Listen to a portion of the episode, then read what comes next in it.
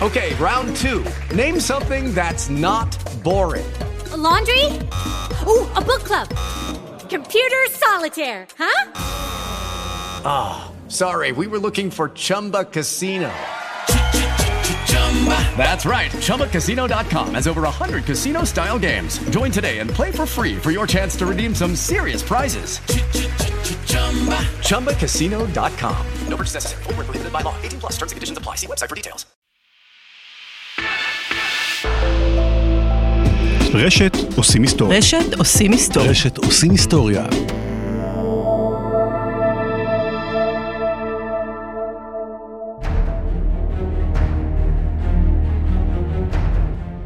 שישה ביוני 1982, שלושה ימים אחרי ההתנגשות של מחבלים מהארגון של אבו נידאל בשגריר ישראל בבריטניה שלמה ארגוב, צה"ל יוצא למלחמת לבנון הראשונה, מבצע שלום הגליל. במסגרתו כוח משולב של סיירת גולני ופלוגת ההנדסה החטיבתית בפיקוד הסמח"ט גבי אשכנזי נשלח לכבוש את מבצר הבופור ואת אזור נבטיה. הבופור הוא מושג, סמל. באותן שנים התאמנה הסיירת על מגוון של מתווים לכבוש את המבצר הזה. מוטי גולדמן, קצין ותיק בסיירת, מפלג טירונים על סף שחרור עם ניסיון מבצעי לא מבוטל. השתתף בניסיון החילוץ במשגב עם, השתתף במבצע מוביל ברמת ארנון. לגביו הבופור זה היעד שלנו, של סיירת גולני, ולא של אף יחידה אחרת. כן, זה הדגל, זה מסמל את הכל. ועל הדגל שמסמל את הכל, נבחרת היחידה מספר אחת. ויחידה מספר אחת היא סיירת גולני. אני אוסיף רגע, שברגע הקרב הנתון, שנשארתי שם לבד, זה גם מה שהרים אותי על הרגליים, כי זה סיירת גולני. ובשביל סיירת גולני אתה קם על הרגליים ועושה מה שאתה צריך, גם אם זה מטורף. מבצר הבופור שהקימו הצלבנים במאה ה-12 חולש על מרחבי הגליל. ארגוני המחבלים ובעיקר אש"ף ששלטו למעשה באותן שנים בדרום לבנון הפכו את הבופור גם לנקודה אסטרטגית לשיגור ירי לעבר ישראל ויותר מזה לסמל המאבק בצה"ל. הפצצות חיל האוויר והארטילריה של התותחנים לא באמת מנעו מהמחבלים לכוון ירי מהמבצר לעבר יישובי הצפון. נוכח המציאות הביטחונית המתוחה במשך כשנה עולים כוחות ובהם הסיירת לשטחי היערכות סמוך לגבול, לקראת כניסה ללבנון, ויורדים חזרה. כך עד תחילת חודש יוני 1982. שבוע לפני המלחמה התקבלה הוראה לא קורה יותר. ירדנו עם הכלים, פירקנו את הכל. לא הכנס- קורה יותר, כלומר, אין תוכנית להיכנס ללבנון. בוטלה, בוטלה התוכנית.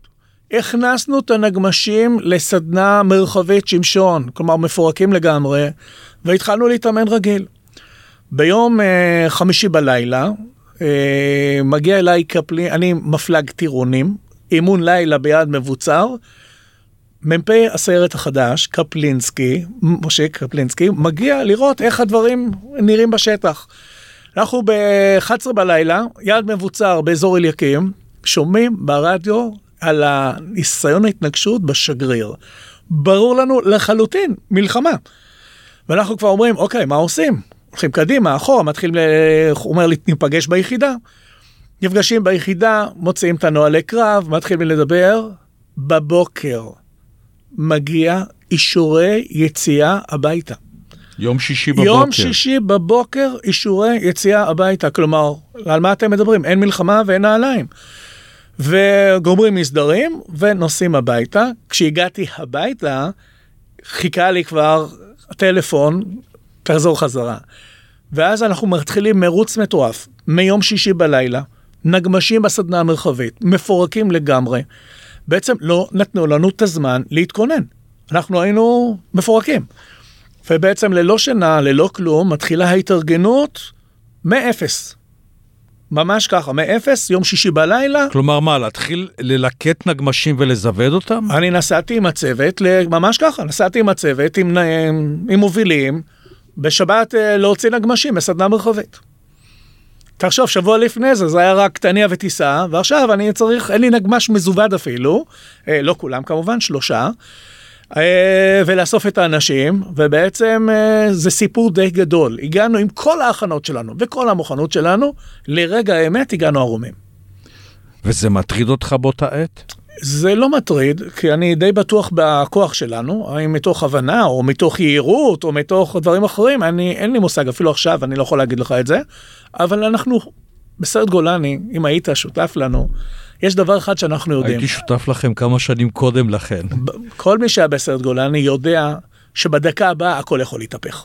בדקה הבאה. אנחנו רגילים לחיות בתנאים האלו של האי ודאות. אתה יושב ושותה קפה ובדקה הבאה אתה צריך להיכנס לבית. ולכן ההפתעה הזאת היא חלק מההפתעות שהכינו אותנו עבורם.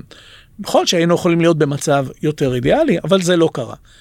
אה, וכך בעצם ההשפעה העיקרית היא שאני מגיע ליום ראשון, אחרי יום, שתי לילות ללא שינה, פשוט הולך להילחם ממוטט מעייפות. ואתה יודע אז כבר שאתם אכן הולכים לממש איזושהי שאיפה לכבוש את הבופור? מה זה יודע? זה במסגרת היעדים שלכם? זה אני ידעתי גם שבועיים קודם. זה המשימה של סיירת גולני, להיכנס ולכבוש את הבופור. הזכרת קודם שאתה כבר על סף שחרור, אתה כבר נכון. לא מתחיל לחשוב כ- כחייל לשעבר, על סף uh, המס... האתגר המבצעי הכי גדול שאתה עומד להתקל בו? הזכרתי מקודם את מבצע ארנון, אה, מוביל בארנון. עלייה מטורפת, אנכית, מעליתני למעלה. עלייה פיזית, אתה עלייה מתכוון. פיזית מטורפת. אני אז מגיסט, 55 קילו עליי, אתה עולה וזה קשה. מגיעים למעלה, נתקלנו. נתקלנו בסיירת גולני, זה אומר, קדימה הסתער. האנשים הסתער. רצו כמו איילות, גם אני. למה? זה החינוך, סליחה, זה האילוף. עד כדי כך, זה האילוף שאילפו אותנו. ולכן, כשאתה שואל אותי, האם חשבת? האילוף שלנו זה קדימה הסתער. אתה יודע מה? אני אפילו היום, אם יגידו לי קדימה הסתער, אני כנראה ארוץ. זה, זה חלק מהעניין. אז איפה אתם בשישה ב- ביוני, כשבעצם uh, הממשלה כבר החליטה, יוצאים למלחמה? מוצאי שבת, אנחנו עולים לקיבוץ אה, למעלה ליד יפתח, עולים כבר עם הכלים, אוטובוסים, ויש פה תמונה שצרובה לי. אה, יודעים שהולכים למלחמה, זה ברור לחלוטין. ואנשים הגיעו מהבית, וההורים עומדים בחוץ על הגדרות. וזו תמונה מטלטלת. כי זה לא, אתה נוסע עכשיו לאן שעומדים ההורים מחוץ על הכביש, על הגדרות, לראות את הילדים שלהם בפעם האחרונה, וזה עם כל הלחץ, זה פשוט אה, מטלטל, זה סוג של פרידה כזאת שנמצא באוויר. וזה מלחיץ? זה, אתה מתחיל להבין, אתה מתחיל להבין אה, לאן אתה הולך.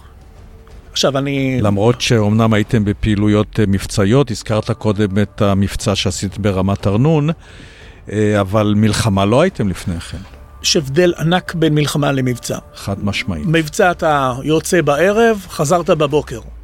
פה אתה יוצא, לך תדע מתי ואיך תחזור. וזה משנה, ארוך הקרב משנה לגמרי. אני אתן לך עוד משהו. גם ההורים שלך הגיעו להיפרד? לא, לא. ההורים שלי קצת יותר מבוגרים, גרים במרכז, מבחינתם אני, מוטלה, יהיה בסדר או לא יהיה בסדר. אתה אפילו, אני אספר לך שהרי נפצעתי שבוע אחרי זה, ואחרי שהתעוררתי מהניתוח וכן הלאה, אני אפילו פחדתי לדבר איתם, אז אני קראתי לאחות שלי, ביקשתי שיקראו לאחות שלי, שתראה, תיסע להגיד להם שהכל בסדר. כן. עוד נגיע כמובן אה, לפציעה שלך. אמרת לי שהיית מפלג טירונים. נכון. מ- מי החיילים שלך? על מי אתה מפקד? מפלג טירונים זה נכון, אבל במלחמה אני הסגן של קפלינסקי. להבהרה, סיירת גולני, סיירת ענקית, 271 לוחמים יוצאים למלחמה. שתבינו מה זה, זה כמעט גדוד. מפצלים את סיירת גולני לשני חצאים. אה, החצי המזרחי, כיבוש הבופור עם קפלינסקי, מפקד היחידה החדש מזה עשרה ימים, אני סגנו. אה, תחתנו יש כמה צוותים, הצוות הוותיק של אביקם שרף, הצוות של אה, יובל, הצוות של תמיר, ועוד צוות של ארז גרשטיין, שמסופח לחאן גולני. וחוץ מזה יש לנו את חאן גולני בכוח שמפקד הסיירת אחראי עליו. סגן מפקד הסיירת יצחק נחמיאס, יחד עם עוד כמה צוותים, הם בצד המערבי בכלל, כיבוש כפר סיל וב- וביירות ושאר הדברים. כלומר, אנחנו רק מחצית הכוח, חמישה צוותים. ושם עוד חמישה, שישה צוותים ושירות טכני וכל השאר. Step into the world of power, loyalty, and luck. I'm gonna make him an offer family, cannolis, and spins mean everything. Now, you wanna get mixed up in the family business. Introducing The Godfather at ChumbaCasino.com. Test your luck in the shadowy world of The Godfather slot. Someday, I will call upon you to do a service for me. Play The Godfather now at ChumbaCasino.com. Welcome to the family. VGW Group. No purchase necessary. Void where prohibited by law. See terms and conditions. 18 plus. אז כאמור, שישה בחודש, ואתם נכנסים לתוך לבנון. הלוואי וזה היה ככה, שישה בחודש, פקודה בוא נזוז בעשר, מניעים את הכלים. עשר בבוקר. עשר בבוקר, מניעים את הכלים, נוסעים מטר ונעצרים. פקק תנועה אדיר. כל שתי אוגדות, כל הצד המערבי, כל הצד המזרחי, נכנסים דרך שער מסכן באזור רמות נפתלי, נכנסים פנימה, תחשוב דרך שער מסכן, שאוטו נוסע, שתי אוגדות. וקודם כל האוגדה המערבית, ואחרי זה האוגדה המזרחית. אני עובר את הגדר בשלוש בצהריים. כלומר, אני נכנס ללבנון בשלוש בצהריים. ומשם ממשיכים uh, בפקק נוראי על הכביש. אבל כשיש את הפקק הזה, יש מלחמה, יש ארטילריה, קורה משהו, או תקועים בשטח? אנחנו עומדים, לא בשטח, אלא על כביש, ורואים את התותחים, יורדים גם על הבופור, כי רואים את הבופור מהצד הזה. אנחנו בצד הדרומי של הליטני, חיל האוויר שומעים, אבל זה הכל. לא, בטח לא נלחמים. מה שכן, הצהרות כבר נראות. מחלקת הטנקים, שהייתה אמורה להיות הליווי הצמוד שלנו, של הסיירת. של הסיירת, הצד המזרחי, נוסעים 20 מטר, פורסים זחל. נוסעים 20 מטר, פורסים זחל. ולכן אנחנו מגיעים למצב שלאט לאט אנחנו נפרדים מהטנקים. כי פשוט הם לא, לא מצליחים לנסוע לכביש. תוכנית הקרב המקורית הייתה לנוע אל היעד על גבי נגמשים, כשהטנקים הם בסיס האש, הרתק. בחסותם הנגמשים אמורים להתקרב אל התעלות, ואז בחיפוי הירי של הטנקים על עמדות האויב וריכוך הביצורים שלו, ואש מקלעים מהנגמשים פורקים אל תוך התעלות. אבל הטנקים נתקעו, ולכן הכוח עבר לתנועה רגלית. ואם אתה נפרד מהטנקים, נפרדת מבסיס האש שלך, בעצם. כלומר, אם קודם היית אומר רתק, וואלה, טנק עושה לי את כל העבודה, אין טנק. הם הביאו לי שלושה קודם. אז זה התוכנית הקרב. אתה מתחיל להבין את זה שבעצם איבדת את הרתק שלך, את בסיס האש שלך, כמו שקראת לזה? אני אגיד לך דבר טיפשי, כן? אה, לא. כלומר, אה, אה, אנחנו משוכנעים שלא משנה מה, אנחנו נגע ונעשה את העבודה. ועדיין יש איתנו טנק. ואנחנו אולי רגע של מעבר כחשוב, אנחנו מגיעים ממש אחר הצהריים לעבור את הליטני, פקק ענק על הגשר. על גשר לקיה. כן, ומקבלים אישור ואנחנו עוברים בתוך המים, לא על הגשר, נוסעים עם הנגמשים בתוך המים. ואני שואל את עצמי, אחת, אחת, עכשיו אני אומר לך, למה כל האוגדה לא נסע בתוך המים? אתם נוסעים על טנקים. אז אם אני עם הנגמש נסעתי, מה כולם עומדים על הגשר ובפקק הזה? ועוברים לצד שני, וממש עם דמדומים מתחילים להתקרב לבופור, לקרב הלחימה שלנו. אה, בשלב הזה יש לנו טנק אחד, מהשלושה נותרנו עם אחד, וכאן אפשר להגיד, פחות או יותר מתחילה הלחימה שלנו. כי אנחנו כבר לבד, אנחנו שועטים קדימה, אנחנו רוצים להגיע ביום, כי התוכנית היא קרב יום. למה קרב יום בעצם? הרי יש לזה המון חסרונות. קרב יום אולי יש לו חסרונות כשאתה רגלי, אבל אם אתה משוריין, מעולה, אתה רואה, אתה שולט, אתה מגיע עם הכוח, זה, אתה לא, אין לך ממה להתחבות שם. אה, נתקלים בשרשרות מוקשים שמאיטות אותנו, ומגיעים... שרשרות מוקשים שכמובן האויב הניח. כן, והם שמים את זה על פני השטח, אנחנו ממשיכים הלאה, מגיעים לפאתי הכפר ארנון, נפתחת עלינו אש מהכפר ארנון. מה, ממש... אש מקלעים, ארטילריה? מקלעים, מקלעים, RPGים. אה, ממש, ממש רגע לפני ירידת החושך, וכאן זה חשוב מאוד, כי קרו שלושה דברים. הראשון, משה קפלינסקי, מפקד הכוח, נפצע. נפצע בצורה כזאת שהוא מנוטרל לחלוטין. שתיים, האש הזאת שנפתחה עלינו גורמת לנו בעצם אה, לפרוס את הנגמשים, ואנחנו נתקלים ב... בעצם במקום לנסוע בצורה פחות או יותר מסודרת, אנחנו עוברים על טרסות וכן הלאה. דוגמה, הנגמש שלי חוטף כדור או משהו, לא יודע, אחרי הנגמש שלי מתחיל לברור, פשוט אה, אש. ואתה תוך כדי של להבין מה קורה, מי קורה, אני, הנגמש נשרף מאחורה. ואז מה קורה? אתה פורק ממנו? אתה לא. אומר לחיילים לרדת ממנו? אומר להם אחורה, צריכים להבין, הרשת מלאה במלמולים, יורים מסביב, חיילים נלחצים. זה לא פשוט להיות, בטח בחלק מהאנשים שזה פעם ראשונה, זה לא פשוט להיות תחת אש. זה הכל בתיאוריה יפה, אבל uh, הפעמים הראשונות גורמות לאנשים לשיתוק. ו... וזה די מובן. אני חושב שגם אני בפעם הראשונה הייתי די uh, זומבי כזה. מה באמת קורה בתוך הנגמ"ש שלך? מכבים. מצד אחד, סיירת, חיילים מיומנים עם המון ביטחון עצמי וגם עם יכולות. מצד שני, כמו שאמרת, מלחמה ראשונה שלהם. או פעם ראשונה שנתקלים בעצם תחת מטח, מטחי אש. לשמחתי, הם צריכים לכבות את האש, ואנחנו בעצם, הלילה יורד. והלילה יורד, ואנחנו בהרגשה של נתק. אין מפקד, הכוח מפוזר, ובעצם נשאלת, ואנחנו עוד לא, לא, לא הגענו לאף מקום. כלומר, אנחנו נמצאים בכפר ארנון, למרגלות הבופור, מנהלים סוג של קצת אש עם הבתים, ובעצם השאלה היא, מה עכשיו? תן לי להבין, אתה נגמש בודד בסיכומו של דבר, לא. או שאתם כוח של כמה נגמשים? אנחנו, לא, לא, ממש לא בודד, אנחנו כמעט 20 נגמשים, רק הסרט גולני. אבל מי מפקד עליכם? בשלב הזה הפיקוד עובר אליי, כי אני המפקד. זה, אני מיידע את uh, מפקד הצד, מפקד הכוח גולני, שזה בעצם הסמח"ט, הסמח"ט הוא אשכנזי. גבי אשכנזי. גבי אשכנזי, וההוראה מאשכנזי היא תמתין במקום, אני שולח מישהו, ותמתין במקום, ולכן אנחנו ממתינים במקום, זה חלק מהעניין. מנסים להבין איך, למה וכן הלאה, ואז קורה סוג של נס. נס. אפשר להגדיר את זה בסיטואציה הזאת ככה. אה, בקשר עולה קודקוד נוקם. עכשיו בואו נסביר מה זה קודקוד נוקם. נוקם זה הרשת הישנה של סרט גולני, וקודקוד נוקם הוא מפקד הסרט לשעבר, גוני ארניק, שסיים את תפקידו עשרה ימים קודם, וביום שישי שיצאנו הביתה היינו אמורים להגיע למסיבת השחרור שלו. ושל סגנו נדב פלטי בירושלים, רק עשינו אחורה פנה חזרה לסיירת. ופתאום קודקוד נוקם. כמובן שכל חיילי הסיירת יודעים מי ומה זה, ולכן באיזשהו מקום... אבל אתה מרגיש שכאילו חלק מהנטל המאוד כבד יורד ממך, עובר למישהו שאתה סומך עליו, מכיר אותו, היה מפקד שלך?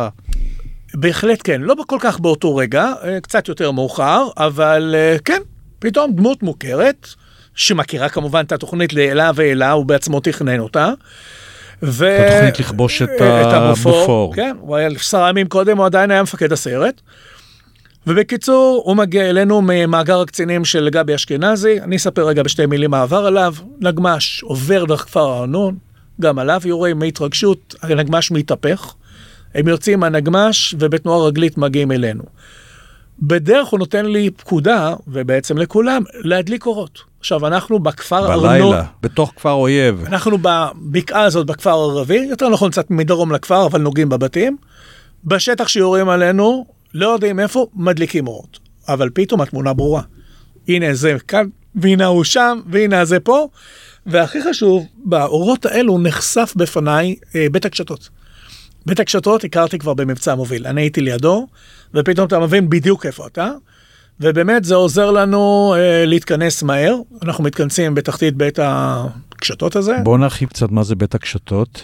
וילה יפה שיש לה קשתות כאלו, פשוט מאוד. והיא בולטת מאוד בשטח כי היא די אה, מבודדת.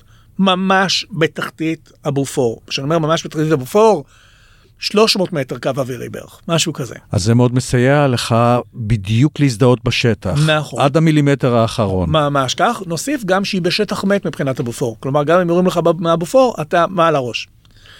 גוני מגיע, נפגשים. פה זה הרגע שאתה מרגיש שמשתחרר ממך משהו. זה הרגע בעצם. מה, נפגשים, טפיחה על השכם, או הכל ביזנס uh, לייק, או הכל uh, בתוך אווירת הקרב, או בתוך uh, התנהלות של קרב? אין חיבוקים ונשיקות, אבל יש רגע, אהלן, אני פה, וסוג של הנחת רווחה, נקרא לזה, למרות שאתה לא משמיע אותה בקול רם. ואנחנו, וגם הקצינים האחרים, עדיין אתה, ברור לכולנו שעוד לא התחלנו. זה, זה, זה מה שמלחיץ, עוד לא התחלנו. ותדרוך עם גוני, עם מפקד החאן, ואנחנו מחליטים uh, כולם שאנחנו ממשיכים בתוכנית המקורית, רק לי. נעלה את הטנק למעלה, בסיס כוח, פגז ימינה, רתק שמאלה, ומשם החאן ראשון ליעדים הדרומים של המתחם, ואנחנו לתוכנית לחימה שלנו בחלק הצפוני. מתארגנים מבית הקשתות, כיוון מזרח לבופור, עולים לכביש, יש כזה רמפה, עולים לכביש, עדיין שטח מת. וכאן בעצם אפשר להגיד מתחילה הלחימה, וכמובן זה מתחיל בזה שהטנק עולה ופורס את הזחל. וכאן אנחנו נשארים בלי בסיס אש. מרגע זה זה בעצם כוח חי"ר, לגמרי, לחלוטין. מסביב יום הסער. כלומר, הפגזות, המרגמה שלנו שהשארנו שם על גבעה לפני הארנון, יורה. אה, המקלעים מהבופור מנגנים, ופצצות תאורה שחיל התותחנים אה, יורה מתפזרות שם למעלה. זה פשוט קקפוניה של קולות. אבל יש מי שמנהל את האש הזאת, לפחות האש הישראלית? אה, תראה, לא יורים על היד, כי אנחנו ביד, אבל אה, מאירים את היד. כלומר, יש לנו תאורות. וכאן אנחנו בעצם, אה, אני זוכר את הסיטואציה, אה, גוני מוציא את החאן קדימה. אני לא אפרט על החאן כי לא הייתי שם. ומכאן התוכנית שלנו, יובל ברתק מתמקם, ואחרי זה הצוות של הוותיקה בשל אבו, ואני יחד איתם כמפקד הכוח. אה, למטה, עם הפצועים וסוג של תאגד, נשאר הצוות הצעיר של תמיר מסד. ואני על הכביש, ואני זוכר עובר וסופר את האנשים, 21 איש. ואני מחכה להוראה של גוני, ואני מקבל אותה, צא לדרך. ואנחנו... פה מתחיל הסיפור. אנחנו עוברים בעצם בגיא ההריגה, אתה יודע, יש גיא הריגה לכל יד מבוצר, אנחנו עוברים אותו לרוחב.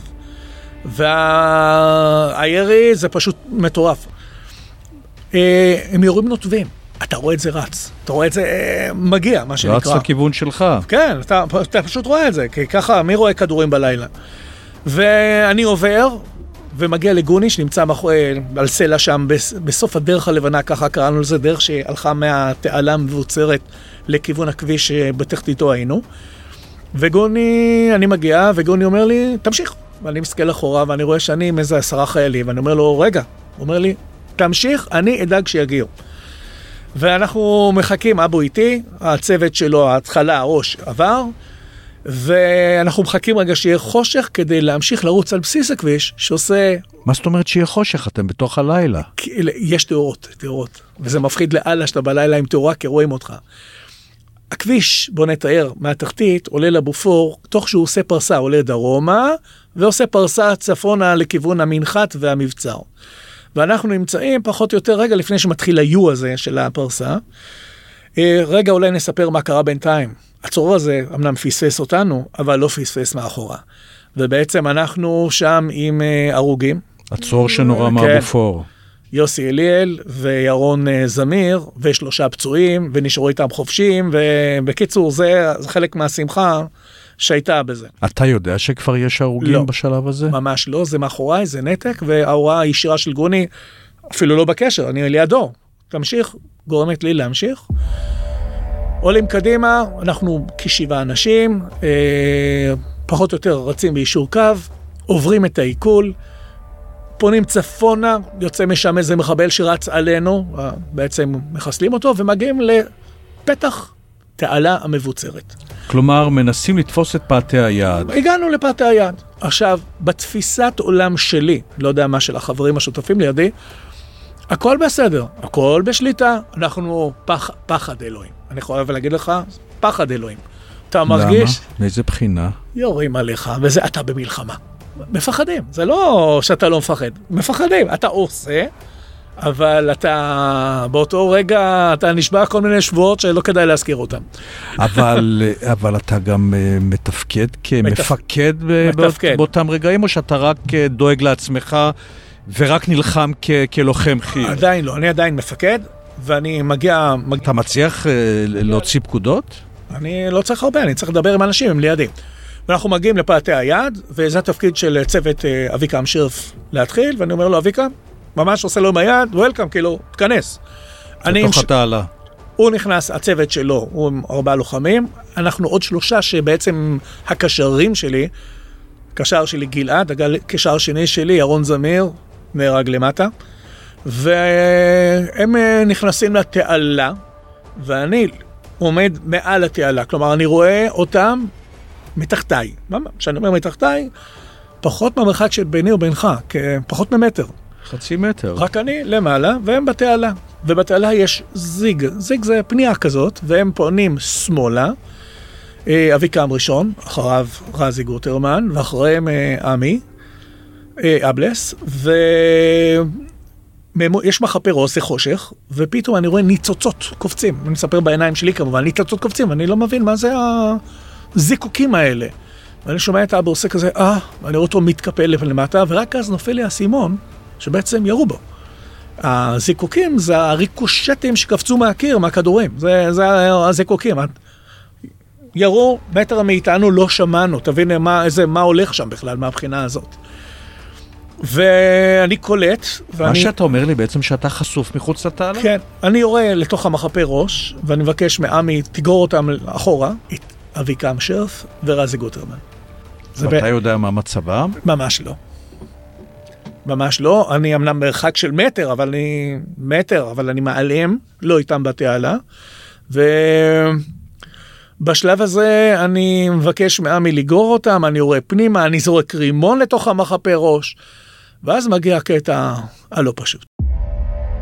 אני מנסה לראות, אין לי חיילים, בעצם שני פצועים למטה, אני עוד לא יודע מה מצבם, עמי יחד איתם, אני למעלה ארבעה אנשים יחד איתי. אני, קשרי גלעד, אה, סקוט וגיל, שזה שניים נוספים מהצוות של אביקם שרף. שני לוחמים. שני לוחמים, ואנחנו בעצם שם. ואני מנסה לדבר בקשר, אין רשת קשר. לא שהיא לא קיימת פיזית, היא נתפסת על ידי בעצם אחד האנשים שנפצע, שלוחץ על המד, וצועק לעזרה, תצילו, תצילו, ואני לא יכול, לא יכול לשדר. ולא יכול להגיד כלום, ולא לגוני ולא לש... אין לי רשת קשר, יש לי רק מכשיר אחד, כי הקשר השני כבר, כפי שאמרתי קודם, ירון, נהרג בריצה למעלה. ואתה שומע את הצעקות, תצילו, תצילו? אני שומע, בקשר. זה, אתה, אתה בכלל יכול לעשות משהו, להתמודד ש- עם זה? שום דבר. חוץ מזה שאני כועס, שהוא תופס לי את הרשת קשר, ולכולנו, אני בעצם אה, לא יכול. אבל לך תשפוט בן אדם במצב שלו שהוא נמצא, אני מבין את זה. כמבוגר אני מבין את זה. באותו רגע, אז הייתי יורה בו בעצמי. אני אפילו לא שואל מי זה. אה, לא, אני מי יודע, לא נציין את שמו. אני עומד ואני מצב כזה של חוסר אונים, אני מצב של בואו נעשה חושבים, מה קורה כאן? ואז אני חושב, רגע, אני אומר, רגע, אבל לא פתרתי את הבעיה שפה ירו בהם. חייבים לפתור את הבעיה הזאת. ואז אני זורק רימון פנימה, קופץ לתעלה, פוגש שם מחבל עמום לחלוטין, אני מחסל אותו ויוצא שוב החוצה. זה... ואני חושב, מה עושים? אני ארבעה אנשים, אין עזרה, אני רואה פה כבר, אני רואה את המצב שלהם שהם אה, מצב קשה, ואני חושב, אוקיי. הם אני... במצב קשה, כלומר, אתה רואה שאביקם ורז גוטרמן במצב קשה. כן, ו- נכון, ואני שואל את עצמי מה אני עושה, ואני יושב וחושב רק דבר אחד, שיוציא אותי מפה. ו... מי יוציא אותך מפה? זה בדיוק השאלה הבאה שאני אומר. אני אומר, מי יוציא אותי מפה? ואז אני חושב, שים לב לגאווה, כן?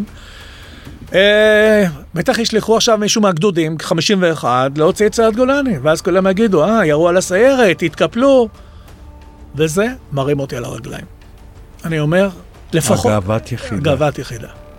ואני אומר, לפחות המחפה ראש הזה אני אעשה.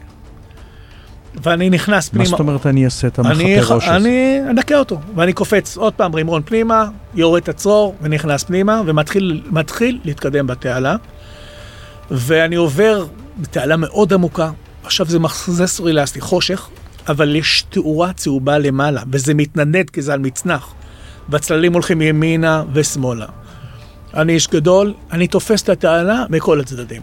וממול הפתח השחור של הבונקר מחפה הראש הבא. מי שיורה בתעלה, שיהיה קוסם, לא יכול לפספס אותי. אי אפשר. ואני אני מפחד, אני מבין שהגורל שלי, אם אני הולך בתעלה, אני לא יוצא ממנה. ואני יוצא החוצה, ואני מחליט לרוץ למעלה. כלומר, אתה למע... הולך חזרה מחדש למעלה, לשטח החשוף. ואני רץ בשטח החשוף. אגב, גם לצאת מהתעלה זה, זה, זה סיפור לא פשוט. אמרת שמדובר בתעלות עמוקות. כן, אבל אנחנו היינו בהתחלה, אז אני יצא... בהתחלה יש לך את הכניסה. אני יוצא ואני רץ בצד המזרחי, אה, מעל התעלה, על הגדודית אה, חול, צרור, רימון, זאת אומרת, רימון לצד השני, צרור, עוד רימון. מזלי שגיל, אותו אחד שהיה איתנו, היה פקל רימונים, כך שזה לא היה חסר לי. ואחרי הראשון עשיתי את השני, ואחרי השני הפסקתי לפחד, ואז הגיע השלישי, והרביעי, והחמישי, ומצאתי כלומר, את זה עצמי... אותם מחבלים שאתה פוגע עצמי- אותם, הורג אותם. ומצאתי את עצמי מתחיל אה, לתאר לבד יעד מבוצר, כשמאחוריי נמצאים שני החיילים והקשר, וככה כמעט, כמעט הגעתי לקיר המבצר. אה, בשלב הזה אמרו לי שגוני הגיע למעלה, ואני נרגעתי כי הבנתי שגוני גם הגיע עם חיילים, ובאותו... אבל אתה אומר, הפסקתי לפחד. הם- מה עובר עליך שהפסקת לפחד? הרי אתה מדבר בפתיחות, אה, בכנות מוחלטת, שזה היה נורא מפחיד. איך עוברים משלב הפחד לשלב של האדישות לפחד? המעשה. המעשה. ברגע שאתה עושה את תפקידך כחייל, ברגע שאתה מתפקד כפי שאתה ומצפה ואחרים מצפים ממך, אז הפחד, או הפחד הולך. אתה מצליח, הפחד הולך. כלומר, חיילות נטו, אתה סומך על החיילות שלך. החיילות, אני לא סומך, זה לא, במ, זה לא במובן הרציונלי. זה במובן שהנה הנה אני עושה את מה שאני יודע לעשות. ואני מתפקד לא כמפקד, אני מתפקד כחייל. וכשגוני הגיע, אז גם הרגע של רגע, מה קורה מאחורה, בעצם יוריד לי מהראש. ואני בעצם יכול להיות נטו, בוא נמשיך את מה שאני עושה הכי טוב, וזה לתאר. ואני מגיע עד למבצר עצמו, בעצם מתאר את כל היעד המבוצר כמעט, ובשלב הזה אני מקבל אה, מאחורה, צועקים לי שגוני נפגע, ואני משאיר את שני החיילים, סקוט וגי, ממש על המבצר, ואני הולך אחורה כדי לגלות שגוני כבר אה, לא איתנו. ובעצם... מה אתה רואה? הוא שוכב על התלולית. אה, רואים שהוא כבר אה, מת, כן, זה חלק מהעניין. הוא, היה לו על הצוואר ITT, מכשיר לראיית לילה, שהיינו קוראים לזה שפנפן, ITT. והיה לזה אור כזה, זה היה מגביר אור כוכבים, היה לו אור, והאור הזה מאיר לו את הפנים. ואני לא צריך להיות חובש גדול, כי אתה רואה שכבר הוא, מה זה מצב, אני לא יודע אם קראו לי מיד, קראו לי אחר כך, אבל כשאני הגעתי. ו- ו- ואני סוגר את האור של ITT, וזה היה כאילו, אני, אני סוגר את גוני. כאילו, סגרתי, זו הייתה תנועה שאני לא אשכח אותה, כן? סגרתי אותו. למה, למה אתה מכבה את המכשיר? שאלה טובה. אין לי תשובה. זה היה כאילו... למה המכשיר דולק? לא יודע למה להגיד לך. אז זה, זה, זה היה כאילו... זה לא מתאים שהמכשיר ידלק פה. אבל מוטי, יש פה עוד נקודה שאני מנסה, רוצה להבין אותה. אמרת שברגע שאתה שומע את גוני בקשר, חלק מהנטל יו- יורד ממך.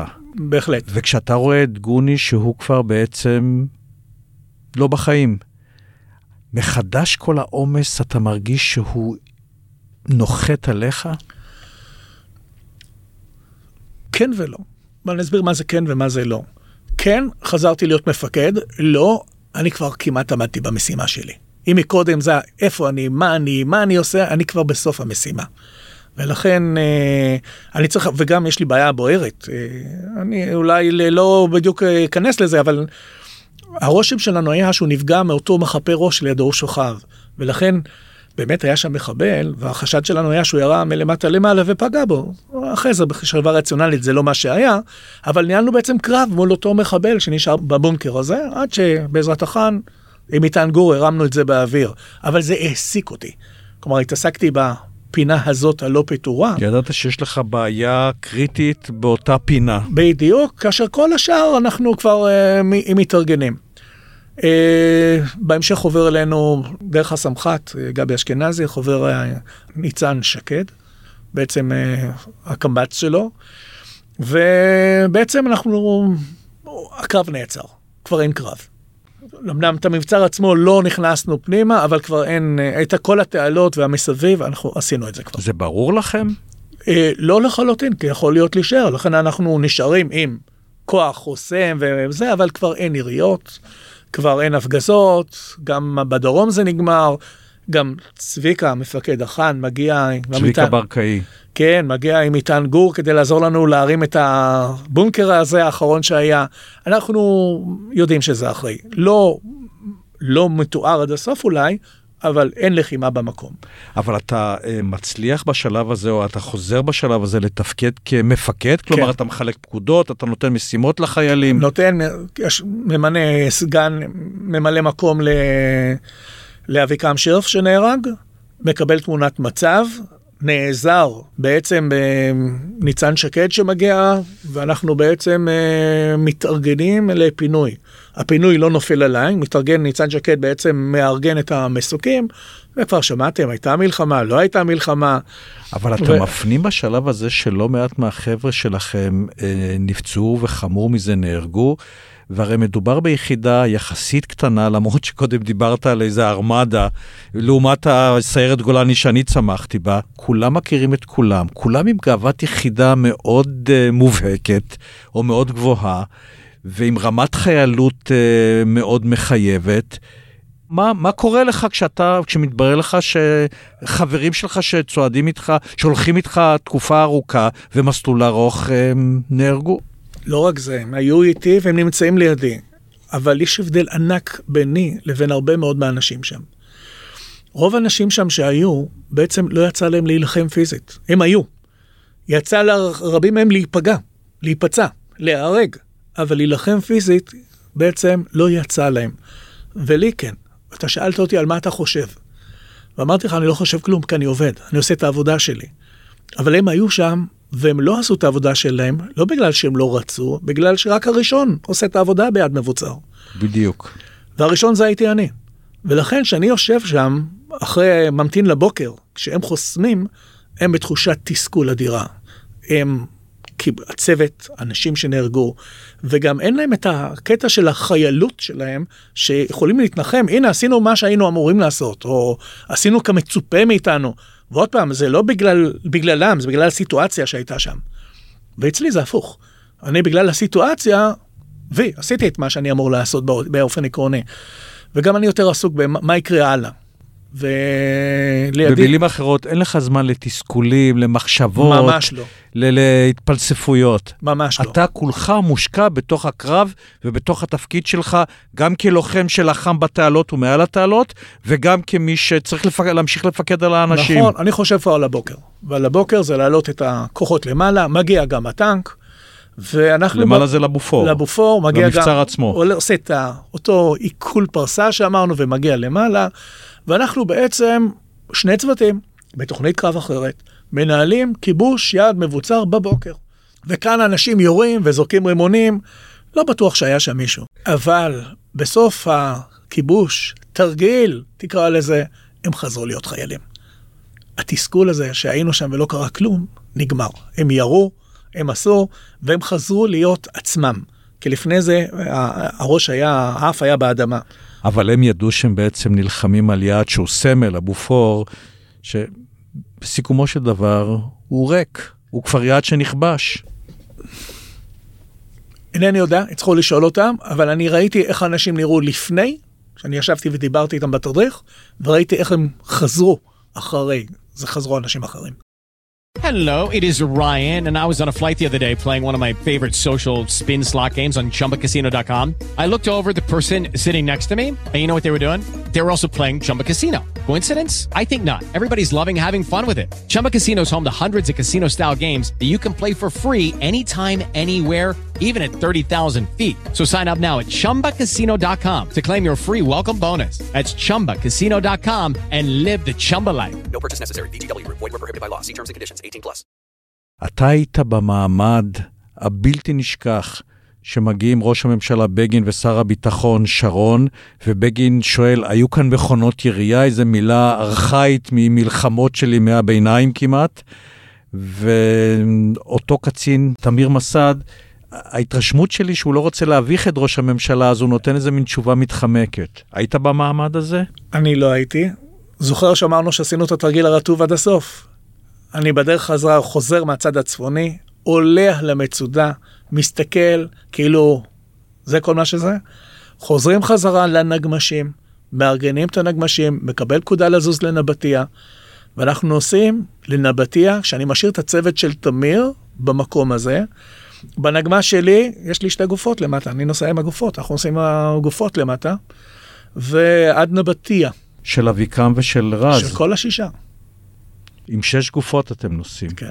של חברים חברים. חברים, חברים, נוסעים איתנו בנגמשים לנקודת הפינוי. מה זה. עושה לכם כשאתם נוסעים עם החבר'ה שלכם, ההרוגים שנפלו בקרב? כן, שקית שחורה בתוך הנגמ"ש למטה, זה בוא נגיד ככה, לא הכי נעים. אנחנו גם, אם, אם לא הייתה לך מודעות, אז הנה המודעות לרג, ברגליים שלך. אבל אתם ממשיכים לכיוון הבתיה. מגיעים, אין ברירה, מגיעים לנבטיה, לכינוס החטיבתי, ושם בעצם אה, כל האספקות, כולל הפינוי של הנפגעים. תמיר מסד, אה, איש יקר, נשאר שם, ובעצם הוא פוגש את בגין. ותמיר... נשאר על הבופור. כן, נשאר על הבופור. ואז מגיעים כל הזה, ובעצם... זה מה שהתמונה המוכרת לכולנו, ושם אנחנו נתקלים בעצם בדבר, ה- ה- אני חושב ששם זה נפתח. שם נפתח הדבר של הימין והשמאל, של בעצם האם המלחמה הזאת היא מלחמת ברירה, או אין אבל אני ברירה. עדיין רוצה להישאר בתוך, ו- אה, ו- בתוך ושם- המלחמה. כן. המלחמה שלכם אה, נגמרה בבופור, או שכשאתם ממשיכים לכיוון הבתיה, ממש לא. עדיין יש לכם כמה אתגרים מבצעיים אה, לא פשוטים? אנחנו ממשיכים כחוד החנית של הצד המזרחי, נלחמים כל הזמן בראשית הכוחות. אפילו מתסכל מדי פעם לעבור אחורה ולראות את הקייטנה שכולם יושבים על הכלים, שאתה בעצם במלחמה. כמה מילים טובות על מה ה... זאת אומרת בקייטנה? עוד פעם, כמו בציר הררי, רק הראשונים נלחמים, כל האחרים מאחורה נוסעים. הם לא עושים שום, לא, אין להם מה לעשות. כלומר, יושבים על הנגמשים ועל הטנקים עם הרגליים בחוץ וזוללים מנות קרב. מחכים לתורה. ו... ואתם ראשונים. כן, וניתן כמה מילים טובות ככה לשני אנשים. קודם כל מפקד מחלקת הטנקים, אחרי שהשמצנו אותם. הוא עשה בשבוע הזה, עד אה, שאני הייתי, הוא עשה עבודה נפלאה. הקאשה שלנו, ארי ורדי, שנהרג, שאני נפצעתי ב-10 לחודש, אה, בעצם טיווח אותו. האיש הזה הוריד קרוב ל-40 טנקים סורים, במהלך ה... בצורה מדהימה. ממש ניהלנו מלחמה מול הסורים בחלק היותר צפוני. ועד שהגענו לרכס אה, שם מעל אה, אגם קרעון, ושם בעצם גזלים סורים עלו עלינו. מסוקים סורים. מסוקים סורים של נ"ט עלו מעלינו, הם לא ירו עלינו, אבל הם ירו על חטיבה שלנו, ונקלענו לאש צולבת בין כוח שלנו ישראלי לבין הסורים. ושם נהרגו לנו ארבעה חיילים, אני נפצעתי מהסיירת. מסיירת גולני, וזה היה סוף המלחמת אה, שלג שלי. אה, אז תאר לי באמת, תספר לי קצת יותר על הפציעה שלך, על ההיפגעות שלך. אה, אחרי מה שהיה בבופור, אתה לא רק קצין, אתה גם, פתאום יש לך עוד יותר מחויבות. אתה כבר הרא- הראית משהו, אז אתה צריך להמשיך לנקוט באותו קו, בכל אופן כך הרגשתי. ואני נוסע אחרון כסגן מפקד הכוח. מי שמוביל את הכוח הוא נדב פלטי, שהיה סגן מפקד הסיירת, וחזר, כמו גרוני, חזר כדי לקבל את הפיקוד על הסיירת. ו... ובעצם כשנקלענו לאותו מקום, כיוון שהייתי בסוף לא ראיתי בדיוק מה קרה, ואמרו לנו נתקלנו מקדימה. הרעיון היה שזה חוליות נ"ט סוריות, ולכן ירדנו, הורדתי את הכוח מהכלים, כי היה נתק בין החלק הקדמי. הסיבה היא שהם נפגעו מאש בעצם, ולכן היה לנו נתק. ואני מוריד את האנשים מהכלים כדי להיות מוכנים לאותה מתקפה שאנחנו עוברים בשטח. אה, רץ מסביב בשטח מת כדי לראות מה קרה, ואני פוגש שם בעצם את הנגמשים הבוערים עם מה שקרה, מבין שבעצם באמת נתקלנו. הנגמשים הישראלים, שלנו, הנגשים של שלנו. הסיירת גולני, כן. ושל הצוות של אה, הצעיר, תמיר. ועושה מעקף אחורה, פורס את הכוח, עוברים את הרכס, ואז מסתבר שנתקלנו בטנקים הישראלים, שיורים עלינו פגז, ומתפוצץ לי פגז ליד הרגל. כלומר, אתה נפגעת מאש כוחותינו. כן, נפצע פגז ליד הרגל, אני רואה שהרגל אדומה, אני רץ אחורה, ואני מרגיש שאני לא מצליח לעמוד, אז אני נופל, אבל לא סתם נופל, נפלתי על הרופא. וזה מה שהציל אותי. ואנחנו פה. אנחנו פה. אבל מוטי, אתה כבר רמזת על הוויכוח הפוליטי שהתעורר בעקבות המלחמה הזאת. כן. אנחנו גם, גם מכירים את הספר שנכתב בעקבות הבופור. משפחת הבופור, של רוזנטל. כן. אני שומע איזו הסתייגות בקול שלך, אני צודק? אה, כן. תשמע, אה, הרבה מאוד מה- מהחבר'ה שנפגעו הם קיבוצניקים, שמוץ. שהם הם לא, החינוך שלהם לא קיבל אה, יפה את המלחמה. אני חייב להגיד שבמפגש עם הרמטכ"ל רפול באותה תקופה, לפני המלחמה, אביקרם שרף נעמד לפני הרמטכ"ל ואמר לו, תשמע, במילים נוכחות, כן? שהמבצע הוא לא בדיוק אה, לעניות דעתו, מה שלא הפריע לו אחרי זה לתפקד בקרב. אה, אני נפצע, מגיע לבית חולים, אני עובר ניתוח, אני... תקופה מאוד קשה.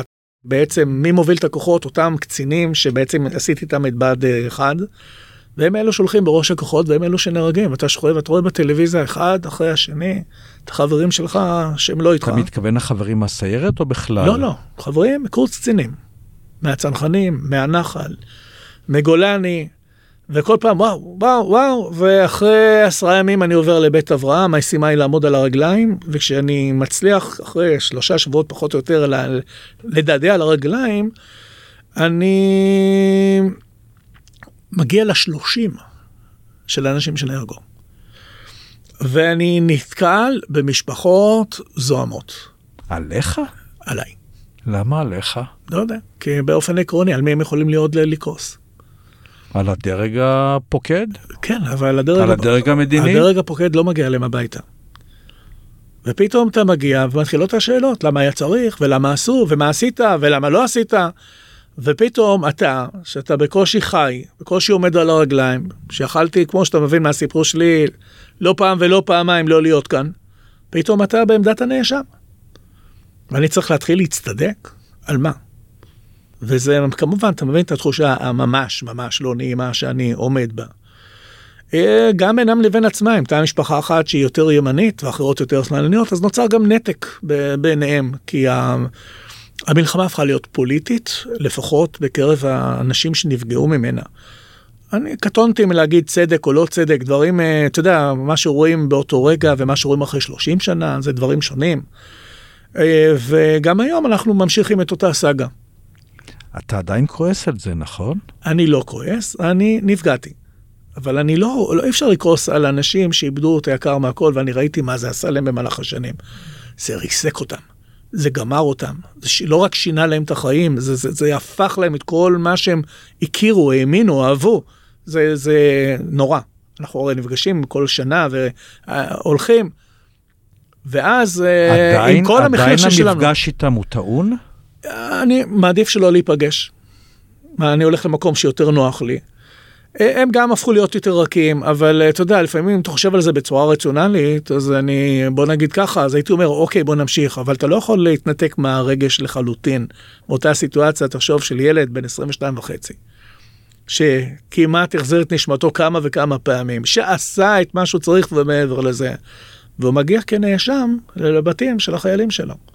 אתה אומר, עשה את מה שהוא צריך ויותר מזה, הרי קיבלת את עיטור העוז, העיטור השני בחשיבותו שצה"ל בכלל מעניק. אוקיי, תשמע, הייתי יכול להיות ענה וצנוע. אני יכול להגיד לך היום, בצדק. בצדק קיבלת את העיטור. בהחלט. אגב, העובדה שקיבלת את העיטור מבחינתך זה איזשהו פיצוי, זה איזשהו מענה אולי למשפחות? לא, זה לא קשור למשפחות לחלוטין. זה קשור לכך שצבא ההגנה לישראל מכיר במה שעשית ורואה בזה אה, חלק מהמורשת שעליה הוא רוצה לחנך את הדורות הבאים. זה לדעתי. תשאל אותי איפה זה, אין לי מושג, זה זרוק באיזה מקום בבית. אני לא מתהדר בזה ולא כלום, אבל זה סוג של... הכרת תודה, או הכרת הערכה. בדיוק, הכרת הערכה. אנחנו מעריכים את מה שעשית וחשוב לנו לציין זאת. סמוך לפני הקלטת השיחה עם מוטי באולפן, נפגשו הצוותים של אוגוסט ונובמבר 79 שלחמו בבופור, שלחמו במלחמת לבנון הראשונה. הזמן שעבר אולי עשה את שלו, אבל לא באמת מחק את כל המשקעים. נפגשנו בהושעיה, ואתה רואה על הקיר 15 נופלים. בצורה זו או אחרת שהיו חברים שם. אתה מבין את גודל המסע שהם שילמו, את המחיר. הם שילמו מחיר כבד מאוד. אותם חיילים, אותו מחזור, ואין ספק, זה השאיר צלקות בכולנו, הדבר הזה. ויש כאלו שעוברים את זה, דוגמה, הצוות שאני הייתי קצין שלהם, עברו, השתתפו במלחמה, אבל ברוך השם, עברו את זה ללא נפגע וללא פגע, והכל טוב ויפה, ואפשר להיות חברים. ולא נצרב בהם החותם הזה של אשכול, שהוא, ברגע שהוא פעם אחת נצרבת בו, זה אסון. אז אם קודם הרגשתי אצלך איזשהו אה, תחושת היפגעות או כעס על הביקורת ששמעת מפי המשפחות, אתה מסיים את זה בנימה יותר מפויסת, את השיחה בינינו. כן, אני לא יכול לכעוס עליהם. אני, אני מבין אותם אני אולי מזדהה איתם, אני אף פעם, ואני מקווה שאף פעם, אני לא אחוש את מה שהם חשים. זה, זה מטלטל. זה, זה, זה לא נורמלי. ואתה לא יכול לכעוס במצב הזה, על מי תכעס? אבל תחשוב, אה, באותו סיטואציה שאתה מגיע כולך פגוע פיזית ונפשית, זה לא היה במקום. מישהו מהמשפחות שאז כעסו עליך פנה ברבות השנים וניסה ליישר את ההדורים? אני לא חושב שהם תפסו את זה ככה. אני חושב שמבחינתם אני הייתי אורח רצוי ומקובל אצלם. אני, זו יותר תפיסת עולם שלי מאשר שלהם. ואתה, ועם זה אתה תמשיך לתמיד. אני, אני לא יכול לשכוח את זה, זה היה מטלטל מה שעברתי שם, אבל אה, זה מה יש.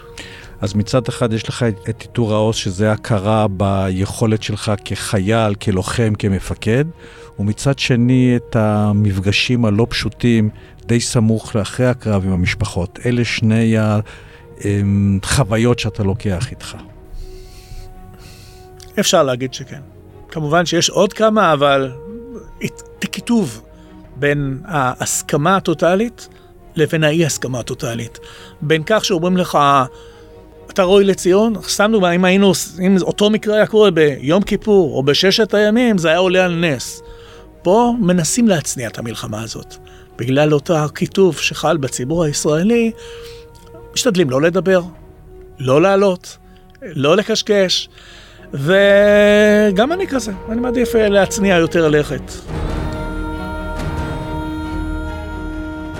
מוטי גולדמן כבן 62 בעת ההקלטה, נשוי לגיל שאותה הכיר במהלך השירות הצבאי, הורים לשקד, איתמר, נועם ואילי, בעלים של יקב, וילה וילהלמה במושב בני עטרות, מקום מגוריו מאז הילדות.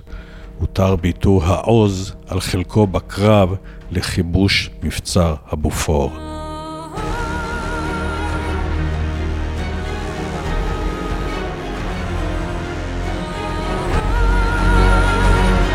כאן הפרק הזה של שעת מלחמה. תודה לצוות רשת עושים היסטוריה, לעורך התוכנית יותם הלחמי, לעורך הראשי רן לוי, למנהל העסקי דני תימור, לסמנכ"ל התפעול אביב שם טוב, לאפי בריק, מנהל המכירות, ולהדס דרוקר, מנהלת הדיגיטל. משתמשי אייפון יכולים להאזין לנו דרך האפליקציה הסגולה שמגיעה עם מערכת ההפעלה. למשתמשי אנדרואיד, היכנסו לחנות האפליקציות וכתבו בעברית עושים היסטוריה והורידו את האפליקציה. תוכלו להאזין שם לכל פרקי התוכנית וגם לשאר התוכניות של רשת עושים היסטוריה. אתם יותר ממוזמנים להירשם לרשימת התפוצה שלנו בדף הפודקאסט באתר עושים היסטוריה.com וכך תוכלו להישאר מעודכנים בכל פעם שיצא פרק. אתם מוזמנים לפנות אליי דרך הפייסבוק והטוויטר. אני, שלמה רז, נשתמע בפרק הבא. לפודקאסטים נוספים של רשת עושים היסטוריה ולהצטרפות לרשימת התפוצה של התוכנית בדואר האלקטרוני, בקרו ב-עושים-היסטוריה.com או הורידו את אפליקציית עושים היסטוריה בחנות האפליקציות של אנדרואיד.